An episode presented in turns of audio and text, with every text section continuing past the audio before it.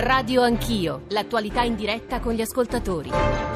Sono le 7.37, buongiorno e benvenuti all'ascolto di Radio Anch'io, Giorgio Zanchini al microfono, mancano poche ore all'incarico, mettiamola così, eh, insomma tra oggi e massimo domattina il Presidente Mattarella dovrebbe affidare un incarico che sarà poi un preincarico, un mandato esplorativo, sembrano eh, distinzioni bizantine, proveremo a spiegarle perché hanno in realtà invece un significato poi surreale, sulla realtà non, non irrilevante. Noi partiremo da qui, partiremo dalla politica, ma l'incroceremo con un altro tema che riteniamo importante, che in parte ieri abbiamo esplorato con il contributo di voi ascoltatori, la politica estera italiana, le posizioni che sono emerse ieri nel dibattito alla Camera e al Senato dopo l'intervento del Presidente Gentiloni, perché è, sarebbe emersa, è emersa, ad avviso di molti, una eh, distanza insomma, rilevante rilevante fra la posizione del Movimento 5 Stelle e quella della Lega e quindi una sorta di riavvicinamento tra Movimento 5 Stelle e Partito Democratico. Eh, le novità politiche sono tante, pensate anche a quella che viene definita l'apertura del eh, segretario reggente Martina. Sono temi di cui dovremo occuparci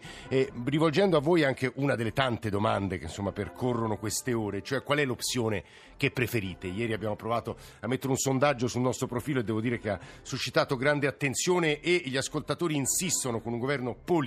Alle 9, alle 9 e un quarto apriremo un capitolo, anche qui cerchiamo di evitare l'enfasi, ma insomma è un passaggio storico, dopo quasi 60 anni eh, la eh, presidenza cubana non sarà più in mano ai Castro, perché si ritira Raul Castro eh, dopo più o meno dieci anni al potere, dopo aver ereditato quel potere dal fratello Fidel, ma insomma lo sapete benissimo, eh, giurerà eh, oggi, dovrebbe giurare Miguel Díaz Canel, che peraltro è in sostanza il luogotenente, quindi dovrebbe essere molto in linea la sua gestione del potere con quella della famiglia Castro, ma crediamo che per noi e voi ascoltatori sia particolarmente interessante ragionare con il vostro contributo, con le vostre testimonianze su Cuba, su un modello politico-economico che molti italiani conoscono. Quindi le vostre voci e le vostre testimonianze, se siete stati a Cuba, ma anche se non siete stati a Cuba, sulla società cubana, sui rapporti di produzione, sull'eguaglianza, sulla libertà. I nostri riferimenti 335 699 2949 per sms, whatsapp, whatsapp audio, radio anch'io, chiocciolarai.it per i messaggi di posta elettronica, l'account su Twitter, i nostri social network, la radiovisione, tutti strumenti che vi permettono eh, di dialogare, porre domande ai ai nostri interlocutori. Solo il numero verde lo ricordo, il numero al quale scrivere perché è quello poi più fertile, 335 699 2949. Io saluto anzitutto Guido Crosetto, Fratelli d'Italia. Crosetto, grazie per essere con noi stamane. Grazie a lei. Stamane c'è un'interessante intervista a Guido Crosetto su Avvenire che in parte riprenderò perché ci sono un paio di passaggi secondo me piuttosto rilevanti e dobbiamo dire che la leader di Fratelli d'Italia ieri eh, alla Camera è stata colei che mi pare abbia pronunciato il discorso più duro rispetto alla linea di politica estera del Presidente del Consiglio e del Governo. Eh, chi conosce profondamente la nostra politica estera, le questioni estere, è Giampiero Gramaglia, direttore di Affari Internazionali. Eh, buongiorno Gramaglia, buongiorno Giampiero, benvenuto. Buongiorno Giorgio, buongiorno agli ascoltatori. Allora vorrei partire proprio da Giampiero Gramaglia per farci aiutare, aiutare gli ascoltatori mh, a notare le differenze. Se ieri, insomma, eh, Giampiero, ti hanno colpito le posizioni espresse dai partiti, se è cambiato qualcosa, poi con noi ci sarà Vito Crimi e sarà anche l'occasione per ragionare sul programma dei 5 Stelle rispetto alla politica estera. Ora siamo nel fuoco di una serie di polemiche su programma, sul programma cambiato, ma insomma ci torneremo. Però ieri ti ha sorpreso qualcosa e ti farei anche una domanda sull'intervento di Macron. Sì, eh, mi sembra che in questo momento, nella fase di formazione del nuovo governo, eh, emerga che sono in gioco eh, tre posizionamenti tradizionali dell'Italia, il posizionamento europeo, quello eh, atlantico e quello mediterraneo. Nel dibattito di, di ieri soprattutto gli, quello atlantico e quello mediterraneo sono eh, venuti in, in, in prima linea e mi pare che se la Lega eh, conferma con una certa coerenza e anche eh, Fratelli d'Italia e in generale il centrodestra, le posizioni che sono state espresse anche in campagna elettorale, sì. eh, anche se nella campagna elettorale poco di politica internazionale si è parlato, invece il Movimento 5 Stelle che aveva comunque posizioni più sfumate in eh, politica estera o più generali, generiche nel suo programma, eh, sembra prendere posizioni che tengono più conto delle linee tradizionali italiane sì. di attenzione alla, all'alleanza transatlantica e di eh, coinvolgimento nel, nel Mediterraneo. Però resta da parte, a mio avviso, del 5 Stelle una certa genericità sempre di eh, posizione e la eh, sensazione che la loro linea di politica estera non sia ancora chiaramente definita. Mm, eh, devo dire che è molto interessante il dibattito anche in seno all'elettorato del Movimento 5 Stelle sui, sui loro blog. Guido Crosetto, eh, lei si dice non sorpreso dalla posizione assunta dal Movimento 5 Stelle in queste ore. Perché Crosetto? Perché in realtà i dante causa del Movimento 5 Stelle principali, cioè i Casaleggio, sono sempre stati eh, più filo anglo-americani, quindi io non mi stupisco particolarmente, cioè, al di là della fase che sembrava rivoluzionaria all'inizio, poi da tempo si stanno rivelando assolutamente in linea su, su certe posizioni, sia sull'euro che sull'Europa, quindi su questo. Dicevo poco fa. Che, che... poi non sono posizioni strane, eh, sono posizioni tipiche, tipicamente italiane. Cioè, Dicevo poco fa delega. che Giorgia Meloni, Crosetto, ieri ha usato le parole più dure. Noi siamo patrioti, ha detto in sostanza. Eh, sembrava un po', ora mm, mi, mi, perdoni un rimando, insomma io ho, un'età per ricordare anche quello che accadeva qualche decennio fa, ma insomma la famosa terza posizione, ne usa ne URSS, cioè noi non stiamo né con Putin né con Trump, siamo un'altra cosa. Ancora oggi è così, Crosetto? Dove lei ha rivendicato il diritto dovere di una nazione, qualunque essa sia, di avere una sua posizione. Cioè, il fatto di far parte, nessuno mette in discussione la Nato, eh, nessuno mette in discussione le alleanze storiche dell'Italia, ma all'interno di, di, dei club di cui uno fa parte ha il diritto di parola, è come in una famiglia, cioè, ognuno ha diritto alle proprie opinioni e ha diritto di farle valere, cioè di spiegarle. E quindi nel caso specifico di differenziarsi anche dagli alleati, tanto più che non si trattava, ha ricordato tutti che non si trattava di una decisione ONU o Nato, ma della scelta autonoma di tre paesi eh, di una soluzione che era quella del bombardamento. Quindi dice di fronte al fatto che nostri tre alleati, non le nostre alleanze, non la Nato o l'ONU, ma tre nostri alleati prendono la posizione, il fatto di dire io non la penso come voi, eh, nella, nella legittimità nel dovere che una nazione ha, perché altrimenti delega la propria politica estera. In parte devo dire che, e lo diceva già Giampiero Gramaglia, anche la Lega ha espresso una posizione non diversa da, non molto diversa da quelle dei Fratelli d'Italia. Crosetto, le farei un paio di domande secche sull'attualità più stretta. Che accadrà a suo avviso nelle prossime ore? E lei è tra quelli che eh, non esclude e ovviamente teme un rapporto, un accordo, forse un'alleanza fra Movimento 5 Stelle e Partito Democratico. Perché, Crosetto? Che accadrà e questo, questo rapporto? No, temere in realtà no. non temo le cose brutte, fisiche, sì. Alla peggio le dice avrà un governo cioè, ostile. Anzi, sì. anzi alla, alla, peggio ci sarà un governo di cui sarò in opposizione, ma non è una, cosa, non è una novità negli ultimi anni, sì. quindi nulla di sta. Io anzi da tempo, io sono mesi che sto dicendo che quella sarà la fine, perché secondo me le, le maggiori affinità sono quelle tra il PD eh, e il Movimento 5 Stelle e il PD, quindi non mi stupirebbe. Adesso c'è questa fase interlocutoria in cui, per, per usare un termine calcistico, hanno rilanciato la palla Nonostante avanti, gli no? odi di questi anni, le, se, se, andiamo a rileggerci le dichiarazioni reciprocamente ostili, sono spaventose, Crosetto, sì, fra PD e 5 Stelle. Ma eh? questo è uno dei motivi. A me dicono sempre che ho l'abitudine di non insultare gli avversari, di non essere troppo violento nella, nelle affermazioni, perché conosco la politica e conosco i tempi della politica sono gli stessi della, de, della vita normale, no? Per cui quelli con, che, ti, che ti, trovi, ti, trovi, a litigare oggi, magari domani dovrai viverci insieme, quindi è la stessa cosa che consiglio sempre ai miei colleghi, siete sempre, perché, perché insultare, perché farsi farsi dei nemici quando l'importante è portare avanti le proprie idee senza, con rispetto Cosetto, che accadrà nei prossimi giorni? Casellati oggi l'incarico, lei prevede questo e perché dovrebbe riuscire dove, o non dico che Mattarella abbia fallito, ma insomma anche a, a sanare e, e a eh, far cadere quei veti che sono emersi in queste settimane? Secondo me la Casellati avrà come compito quello di sciogliere un po' i ghiacci, ma se esiste un governo adesso con tutto il rispetto e l'amicizia che ho per, per lei, non penso sia il suo, ecco poi magari sbaglio, ma penso questo sia un modo per cioè iniziare lei, a sciogliere, cioè a sciogliere non, i partiti. Non, lei sta dicendo non pensa che nascerà un governo Casellati, questo è il punto, Crosetto. Ma penso di no, senso non ci siano i numeri, perché se non ci sono i numeri per, per un'alleanza con Forza Italia, figuriamoci per un presidente di Forza Italia. No? No, questo è quello che ci ha detto adesso Guido Crosetto, mi sembra molto interessante. Tra poco torno a Giampiero Gramaglia, ma visto che abbiamo raggiunto anche il portavoce unico dei gruppi di Camera e Senato di Forza Italia, cioè Giorgio Mulè, che peraltro è un collega e quindi anche la franchezza linguistica dei giornalisti, almeno credo, la domanda che avevo appena fatto a Crosetto, Mulè, buongiorno, benvenuto anzitutto.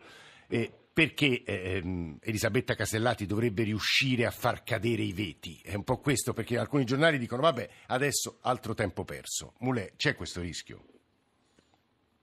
Giorgio Mulè. Giorgio Mulè avrebbe dovuto ascoltare la mia domanda, che forse gli dovrò riporre da capo, forse lo sentiamo. Giorgio Mulè. Mulè ci ha sentito?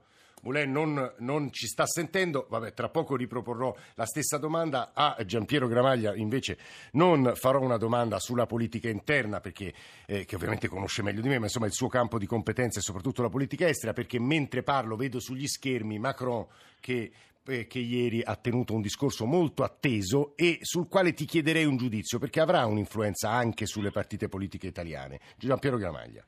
Sì, Macron, il discorso di ieri al Parlamento europeo di Strasburgo eh, non era nel filone di visionario idealista dei suoi precedenti discorsi europei, è stato un discorso più realista e un po' eh, handicappato nella, eh, nell'eco che ha avuto nel Parlamento europeo e nell'eco internazionale dalla decisione del presidente francese di partecipare al, all'attacco eh, alla Siria con eh, sì. Stati Uniti e, e, Gran Bretagna, perché eh, se il, la Francia di Macron vuole costituire eh, un punto di riferimento della difesa europea insieme alla Germania, è sembrato fare in questa circostanza una scelta che lo avvicina alla Gran Bretagna oltre che agli Stati Uniti, ma che lo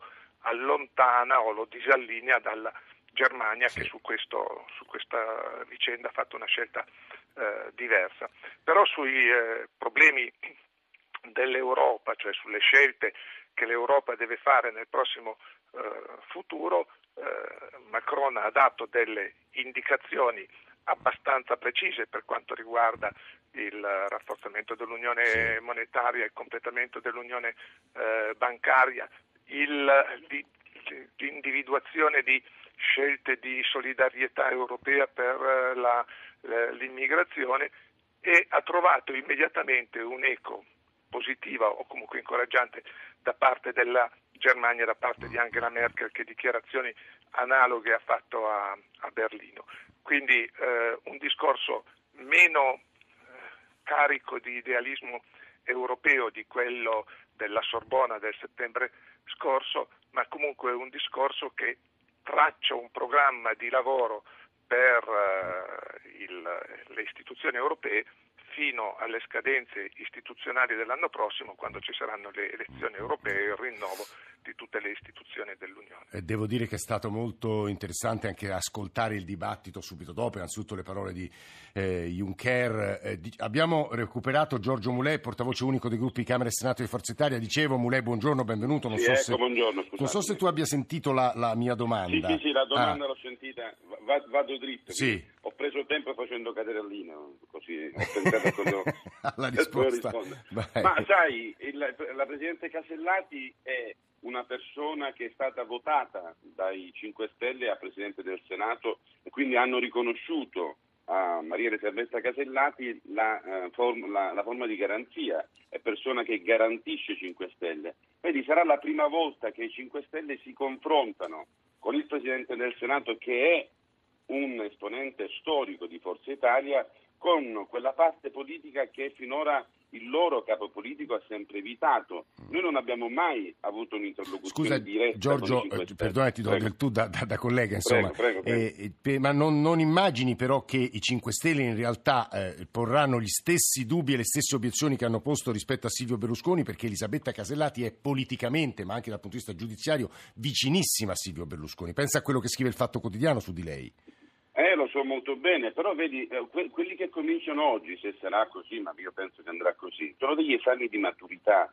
La Presidente Casellati verificherà la maturità politica dei 5 Stelle di scendere dall'albero, come dice Salvini, di scendere da Marte, di non arroccarsi in una posizione che è a tutta evidenza pregiudiziale. Nel momento in cui avrà di fronte i 5 Stelle, secondo me il blef o comunque diciamo, il gioco che sta conducendo il, Luigi Di Maio uscirà allo scoperto, uscirà allo scoperto cioè il tentativo da parte dei 5 Stelle di rifiutare in radice il dialogo. Io penso che dal Presidente Casellati, per la qualità che ha, per la storia che ha, avrà capacità di rendere evidente politicamente che non si vuole allora un governo fare un governo, ma si vuole soltanto quello che denunciano in tanti, cioè da parte dei 5 Stelle, la corsa a recuperare poltrone e quindi a fare un, per, un Giorgio. Oppure l'ipotesi invece più realistica è quella che mi sembrava in qualche modo evocare eh, Guido Crosetto, e cioè eh, fallimento del tentativo Casellati e governo 5 Stelle Partito Democratico. È un'ipotesi secondo te che è più vicina oggi?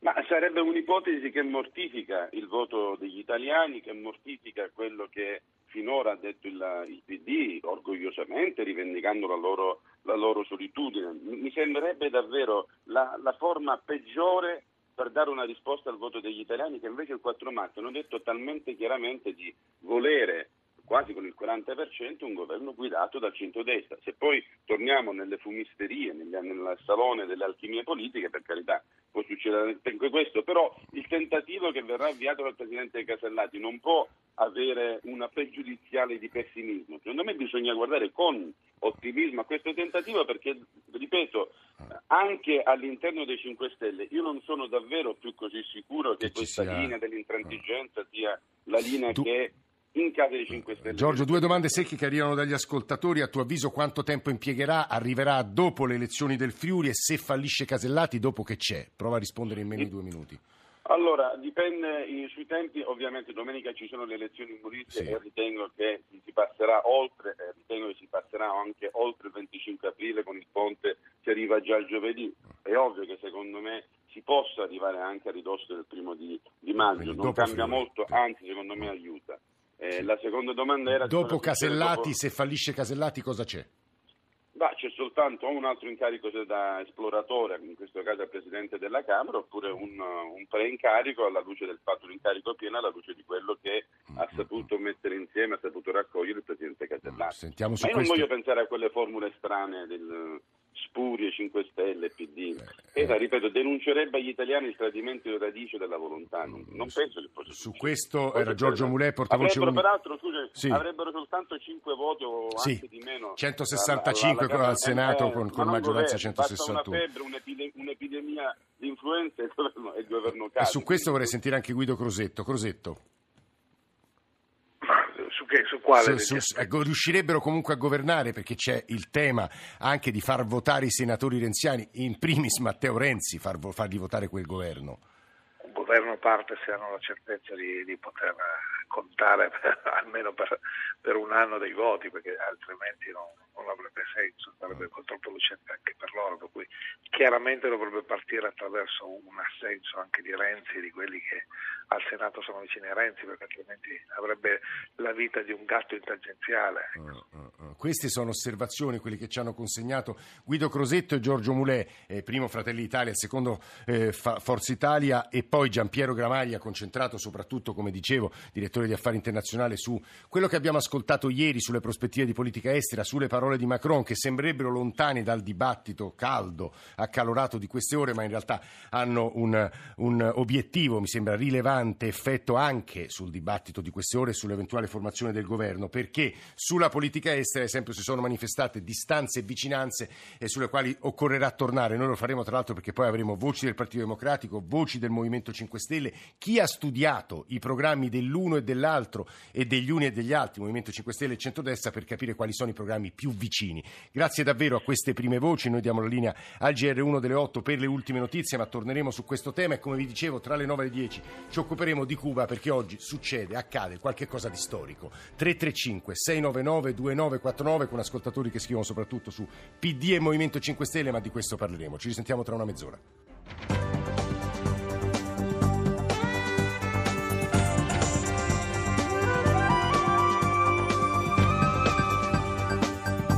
RAI Radio 1